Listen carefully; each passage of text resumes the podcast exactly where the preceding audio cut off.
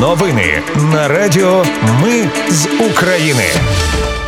Ми з України з вами Оля Боровець. Далі для вас підготувала огляд основних новин тижня, що минув. У новинах розповім, хто знає план контрнаступу України і чи справді його злили в інтернет. Дізнаєтесь, які дві угоди підписав Зеленський в Польщі. Розповім, що там між Україною і НАТО, чим знову незадоволена Угорщина та про що шкодує екс-президент США Білл Клінтон. Також почуєте, скількох українців повернули минулого тижня з російського полону. Дізнаєтесь, що робиться у Криму та на кордоні з Білоруссю. Розповім, яку допомогу світу світу минулого тижня отримала Україна. Також дізнаєтесь, як тане мов роса на сонці московський патріархат в Україні. А наприкінці слухайте, чи будуть розсилати повістки через месенджери, хто в парламенті вже підтримав одностатеві шлюби, і де на кордонах України буде безкоштовний Wi-Fi. Ви слухаєте радіо. Ми з України рушаємо до новин.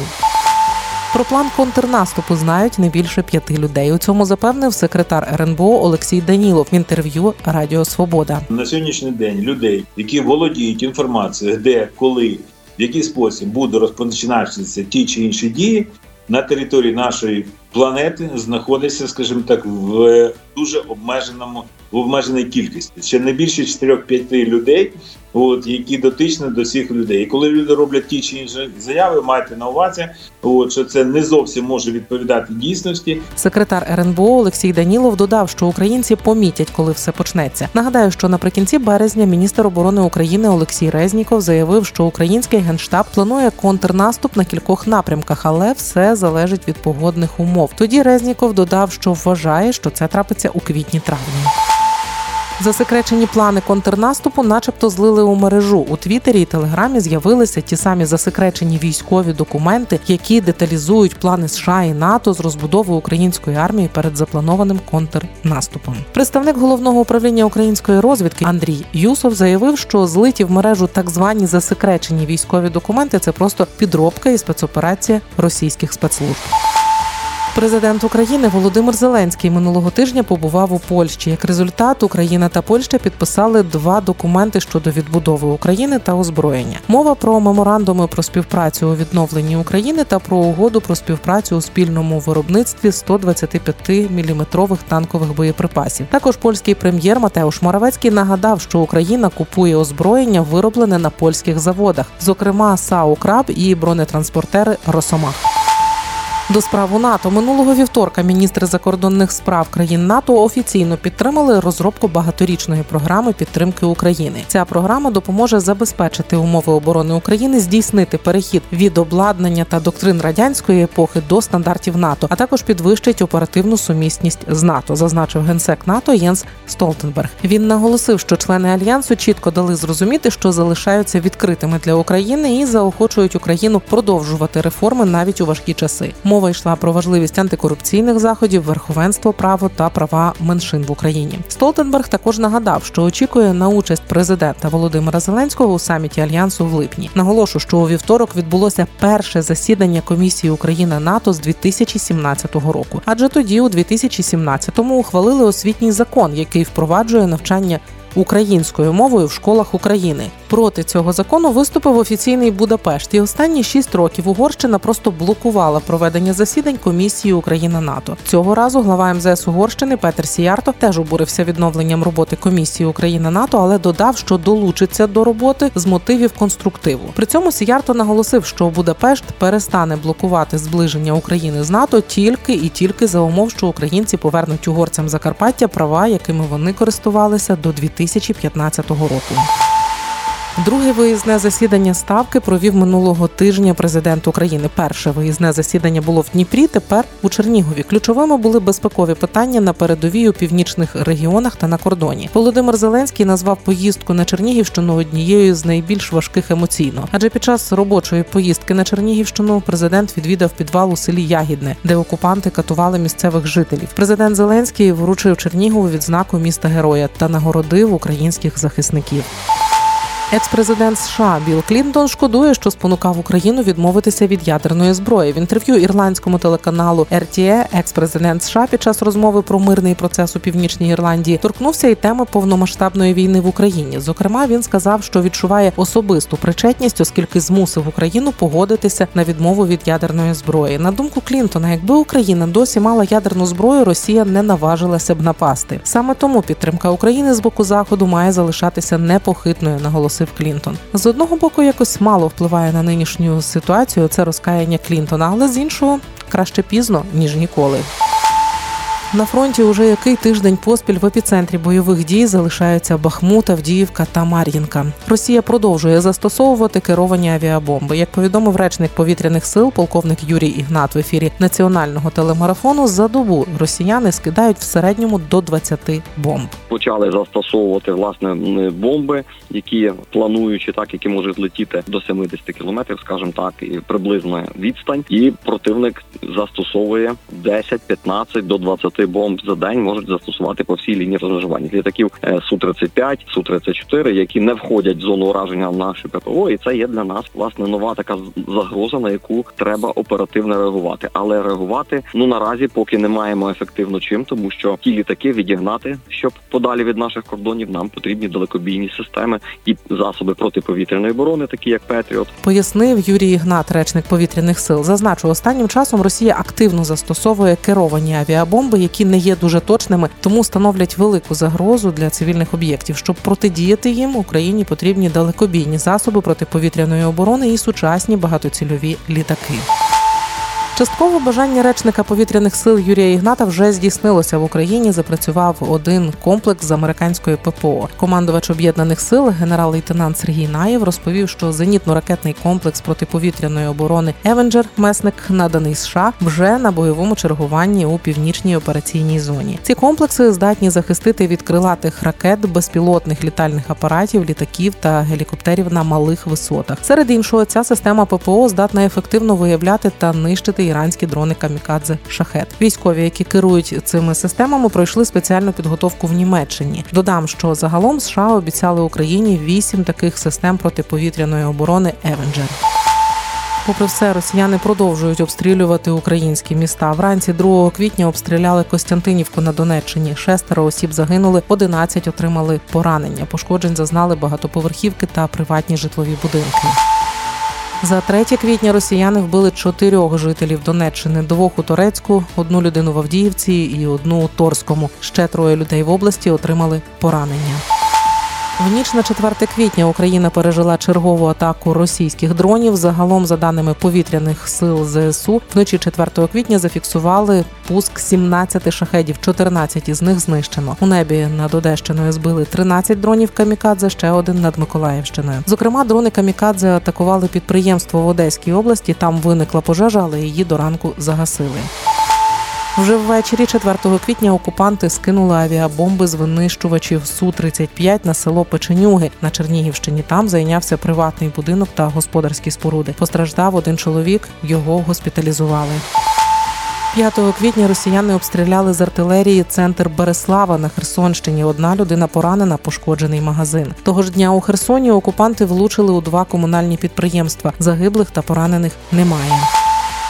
Щонайменше п'ятеро людей загинули, та ще дев'ятеро отримали поранення в результаті російських обстрілів 5 квітня населених пунктів Донецької області. Двоє цивільних загинули в Олексієво-Дружківці, двоє в Бахмуті та одна людина у Сергіївці. 6 квітня росіяни обстріляли Оріхів та Гуляйполе на Запоріжжі. Інформація про постраждалих не надходила. Руйнувань зазнали приватні будинки та багатоповерхівки. 7 квітня росіяни обстріляли з артилерії село Станіславу у Херсонській області. Постраждала жінка та двоє дітей. Їх госпіталізували. Снаряд влучив у житловий будинок, проломив дах та здетонував. У понеділок з російського полону повернули ще 12 українців. За інформацією координаційного штабу питань поводження з військовополоненими на батьківщину повернули 10 військових і двох цивільних. Десятеро бійців належать до солдатського та сержантського складу. Їх захопили в полон у боях біля Бахмута, Опитного та Оріхово-Васильківки на Донеччині, поблизу Креміної та Червонополівки на Луганщині. Цивільних захопили у полон у селі Липці Харківської області та в Маріуполі. Спочатку широкомасштабного вторгнення з полону вдалося вдалося повернути 2005 українців. На кордоні з Білоруссю минулого тижня поставили величезний екран. Проектор з'явився поруч із кордоном у Житомирській області. Те, що він показує, добре видно і чути у Білорусі. А там крутять нарізку з виступу Лукашенка, де він обіцяє підтримувати Росію. Кадри наслідків ударів по українських містах, завданих з території Білорусі і загиблих у Бучі. У відео також показали уривок звернення президента України Володимира Зеленського до білорусів із закликом не брати участі у війні. Білоруси поки ніяк не коментували появу проектора. Росія готує анексований Крим до українського контрнаступу. За кілька тижнів окупанти збудували на півострові цілу мережу окопів і загороджень. Пише The Washington Post з посиланням на супутникові фото компанії Максар. За їхньою інформацією, укріплення з'явилися в районах населених пунктів Медведівка, Вітіно та в інших частинах Криму. Вздовж узбережжя Чорного моря росіяни встановили протитанкові обрубки, рови та артилерійські установки. На фото з боку озера Сиваш видно цілу мережу окопів, довжина яких у деяких місцях перевищує 900 метрів. Там же встановлені три ряди так званих зубів дракона бетонних протитанкових загороджень у формі пірамід. Не вийшло з Москвою, їду в Пекін. Вирішив Макрон, який завжди шукає мужні плечі, за якими постояти. Лідери Франції та Китаю Еммануель Макрон та Сі Цзіньпін за підсумками переговорів у китайському місті Гуанчжоу опублікували спільну заяву. У ній засудили ядерну ескалацію та закликали до відновлення миру в Україні. Франція та Китай домовилися посилити координацію і співпрацю задля збереження контролю над озброєнням і нерозповсюдження їх. Обидві сторони підтримують усі зусилля, спрямовані на відновлення миру в Україні. Україні на основі міжнародного права та цілей і принципів статуту ООН, зазначається у заяві. Хоча більше лідери Франції та Китаю не згадують Україну у тій самій заяві, вони наголошують на неприпустимості атак на атомні електростанції та інші мирні ядерні об'єкти, а також підкреслюють важливість суворого дотримання міжнародного гуманітарного права всіма сторонами конфлікту. Раніше Китай висловив готовність працювати разом із Францією над досягненням припинення війни в Україні шляхом переговорів. Взаємодія між Китаєм і ЄС продовжиться найближчими тижнями, коли в Пекін прибудуть глави зовнішньополітичного відомства ЄС Жозе Борель і міністр закордонних справ Німеччини. Далі розповім, яку допомогу від світу Україна отримала минулого тижня. У понеділок до нас надійшов перший транш МВФ у межах нової програми розширеного фінансування. Сума становить майже 2 мільярди 700 мільйонів доларів. Раніше МВФ опублікував 19 структурних маяків, які Україна обіцяла виконати у рамках програми співпраці на майже 16 мільярдів доларів. Ці гроші у разі виконання взятих зобов'язань Україна отримає протягом чотирьох наступних років на відновлення та підтримку економіки на тлі триваючої війни. Нідерланди виділяють Україні пакет допомоги на 274 мільйони євро. Уряд країни в понеділок оголосив про виділення першого цього року комплексного пакету допомоги Україні. Ці 274 мільйони євро це частина зарезервованих урядом Нідерландів грошей. В сумі загалом 2,5 мільярди євро планують виділити Нідерланди на підтримку України протягом всього 2023 року. Із них 180 мільйонів євро призначені на гуманітарну допомогу, сільське господарство та відновлення, а решта 94 мільйони євро на нелетальну підтримку українських збройних сил, боротьбу з безкарністю та збереження культурної спадщини. Польща передала Україні кілька перших винищувачів Міг 29 Про це розповів керівник офісу міжнародної політики президента Польщі Марчин Пшидач. Віце-канцлер Німеччини минулого тижня побував у Києві. Роберт Габек приїжджав з невеликою делегацією представників німецького бізнесу. Це була перша поїздка Габека в Україну з 24 лютого минулого року. Візит планували ще на минулу осінь, але постійно відкладали і відклали дуже надовго через повномасштабне вторгнення. Під час перебування у Києві Роберт Габек повідомив, що німецький фармацевтичний концерт Bayer AG інвестує в Україну 60 мільйонів євро. Крім того, німецька будівельна компанія Fixit майже вдвічі розширила розширить свої потужності з виробництва будматеріалів в Україні. При цьому Гавик зазначив, що уряд ФРН надасть німецьким фірмам інвестиційні гарантії на випадок, якщо їхні заводи будуть зруйновані в Україні. Ну скажімо, внаслідок ракетного удару. Водночас, під час перебування в Україні Габик вибачився за запізнення з постачанням зброї з Німеччини в Україну.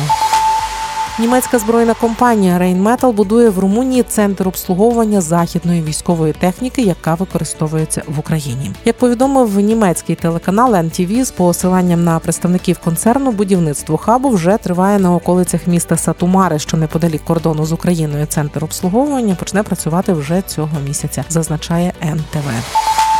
Міністерство оборони США у вівторок оголосило про виділення Україні чергового пакету військової допомоги на 2,6 мільярди доларів. Пакет складається з двох частин. Перша на 2,1 мільярди доларів фінансується з ініціативи сприяння безпеці України. В її межах зброю замовляють у виробників, а не беруть з запасів американських збройних сил. А решта 500 мільйонів доларів, які припадають передусім на боєприпаси, надійдуть у межах президентської ініціативи зі скорочення озброєнь. Вона дозволяє лідеру США в надзвичайних ситуаціях передавати зброю із американських запасів. В межах цього пакету Україна отримає додаткові боєприпаси для зенітно-ракетних комплексів Patriot і систем Хаймарс та іншим. Додам, що з початку повномасштабного вторгнення Росії США оголосили про військову допомогу Україні на суму майже 33 мільярди доларів. Витіснення московського патріархату з України триває у Хмельницькому минулої неділі. В одному з храмів УПЦ МП священнослужитель віряни побили військового. Військовий Артур Ананів з початку повномасштабного вторгнення добровольцем пішов на фронт, отримав контузію та черепно-мозкову травму. Артур прийшов у храм і запитав, скільки ще людей має загинути, щоб ви перестали ходити в московський патріархат. У священників та вірян Свято-Покровського кафедрального собору це викликало агресію. Поліція відкрила зрештою справу і проти священника, і проти військового, адже присутні сказали, що військовий скинув на підлогу Євангеліє і вчинив словесний конфлікт. Хоча на відео чітко видно, що книгу скинув сам священник. Такі події отримали розвиток того ж дня. Хмельничани серйозні люди і так просто бійця не кинули. Як тільки відео з побиттям поширилося у соцмережах, перед храмом зібралося віче. Присутні проголосували за перехід храму до православної церкви України. Ключі від собору, зрештою, передали ревізійній комісії, яку обрали під час зборів. Вона вже займається описом майна. Ввечері того ж дня у храмі провели перше богослужіння українською мовою. А вже у вівторок міська рада Хмельницька проголосувала за припинення користування УПЦ МП всіма земельними ділянками на території громади. Українська православна церква Московського патріархату припинила своє існування і у Львові. У місті досі були три осередки з московським корінням. Щодо однієї свято-Георгівського кафедрального собору там парафіяни проголосували за перехід у православну церкву України. У ще одному випадку у спальному районі на Сихові власник землі припинив дію договору оренди, а львів'яни розібрали самобуд, який так і не став церквою. У третьому випадку приміщення монастиря, яке ще потребує ремонту, передали у користування медикам. Там буде реабілітаційний центр. Очистили від московського православ'я і Кам'янець-Подільський. Там депутати міської ради підтримали заборону Української православної церкви Московського патріархату і проголосували за припинення права користування земельними ділянками УПЦ МП у місті. Натомість, схоже, московський патріархат плідно проростає в Європі. От минулої неділі у найбільшій російській православній церкві в швейцарському Цюриху служив український екс-нардеп, бізнесмен і клірик УПЦ МП Вадим Новинський. Цей храм минулого року освячував голова російської православної церкви Кирило Гундяєв. Новинський, якого перестріли журналісти Радіо Свобода, розповів, що зараз ніде не живе До Швейцарії приїхав з Німеччини повертатися в Україну, щоб підтримати тут УПЦ МП. Наразі не планує. Як він виїхав з України, чітко не пояснив. А в Швейцарии что вы делаете? Пока э, нахожусь здесь проездом. Я еще пока здесь... Я не остановился здесь, я нахожусь здесь проездом. Мгм. А как вы оказались? Вы из- из Украины ехали сюда или как? Это я с Украины, а был в Германии. А в Германии как оказались? Ну как? Можно сказать, пешком. Не пешком. Ехал на машине, я летел на самолете. То есть вас Э, просто пропустили из Украины сюда? Я, я э, выехал из Украины какой-то перед временем назад. Нагадаю, що Верховна Рада припинила повноваження нардепа Новинського у липні минулого року після його ж заяви про складання повноважень. У грудні минулого року СБУ опублікувала перелік з 10 осіб, які потрапили у церковний список санкцій РНБО. Серед них, зокрема, був і Вадим Новинський та тодішній намісник Києво-Печерської лаври Павло. Про важливі судові справи розповім далі. Екс-директору Антонова оголосили ще одну підозру за мрію. Сергія Бичкова підозрюють у службовій недбалості, через яку було знищено вантажний літак Мрія. Слідство вважає, що експосадовець, попри застереження державних органів та знаючи про припинення страхового покриття на літак, не забезпечив його передислокацію в безпечне місце. В результаті під час повітряної атаки росіян мрію знищили. Сума завданих збитків державі становить понад 8,4 мільярди гривень. Слідство наголошує, що літак Ан 225 Мрія напередодні військового вторгнення був технічно справний. На аеродромі було достатньо пального для рейсу, а екіпаж був готовий до вильоту. Тобто були усі можливості для евакуації мрії в аеропорт в Лейпциг. Німеччина наразі підозрюваний під вартою без можливості внесення застави. Окрім того, слідчі перевіряють інформацію щодо можливості евакуації ще шести літаків, у тому числі Ан 124 Руслан, які тоді були на території литовища. Нагадаю, у березні правоохоронці затримали екс-директора Антонова Сергія Бичкова і повідомили йому про підозру у перешкоджанні діяльності ЗСУ. За матеріалами слідства напередодні повномасштабного вторгнення чиновники Гостомельського аеропорту не допустили військовослужбовців на територію литовища для підготовки до його захисту. Також підозру отримали колишній заступник директора Михайло Харченко та колишній начальник з авіабезпеки Олександр Нетьосов. Дев'ять років триває не лише війна, дев'ять років розслідують злочини майдану. Минулого тижня Шевченківський районний суд Києва визнав винним Олександра Медведя у викраденні активіста і учасника революції гідності Юрія Вербицького. Медведю присудили 5 років ув'язнення, але звільнили від покарання у зв'язку з закінченням строків давності справи. Медвідь за версією прокуратури є тим самим тітушкою виконавцем викрадення Юрія Вербицького. Його судили 8 років поспіль. За цей час чотири рази змінився склад суду і тричі розгляд справи починали заново. Загалом слідство відомо про щонайменше 16 причетних до цього злочину. Суд також постановив стягнути з медвідя на користь іншого потерпілого у цій справі Ігоря Луценка 248 тисяч гривень. При цьому медвідь у залі суду заявив, що він не вважає себе винним. Рішенням суду незадоволений і знову подаватиме апеляцію. Під час розгляду справи стороні обвинувачення довелося залучати до процесу доньку Юрія Вербицького, адже представник потерпілого, його брат Сергій, на жаль, не дожив до закінчення процесу. Нагадаю, у січні 2014-го під час Євромайдану невідомі викрали з території Олександрівської лікарні Ігора Луценка та Юрія Вербицького. Після тортур їх кинули в лісі. Вербицький від отриманих травм помер. У МВС заявляли, що активні учасники викрадення Луценка і Вербицького переховуються від правосуддя у Криму. Додам, що строки давності у 60 справах протестів 13-14 років закінчуються за рік. Прокуратура наполягає на законодавчих змінах, аби не допустити їхнього закриття. Нинішнє законодавство, на жаль, дає надто багато можливостей затягування справ, і адвокати користуються ними. Командирові, який побив строковика, загрожує до 12 років за ґратами. ДБР завершило розслідування справи і передало обвинувальний акт до суду. Справа розслідувалася менше місяця. Командир взводу обвинувачується у застосуванні насильства щодо потерпілого в умовах воєнного стану. Нагадаю, 11 березня в одній з військових частин Житомирщини молодший лейтенант вирішив провчити солдата строковика, який нібито перебував на службі у стані алкогольного сп'яніння. Командир завдав юнаку кілька ударів по тулубу ногами. В результаті у потерпілого легкі тілесні ушкодження. Відео з таким вихованням поширилося у соцмережах. 15 березня військовому повідомили про підозру та відсторонили від займаної посади. Молодший лейтенант свою провину визнав. І до інших новин.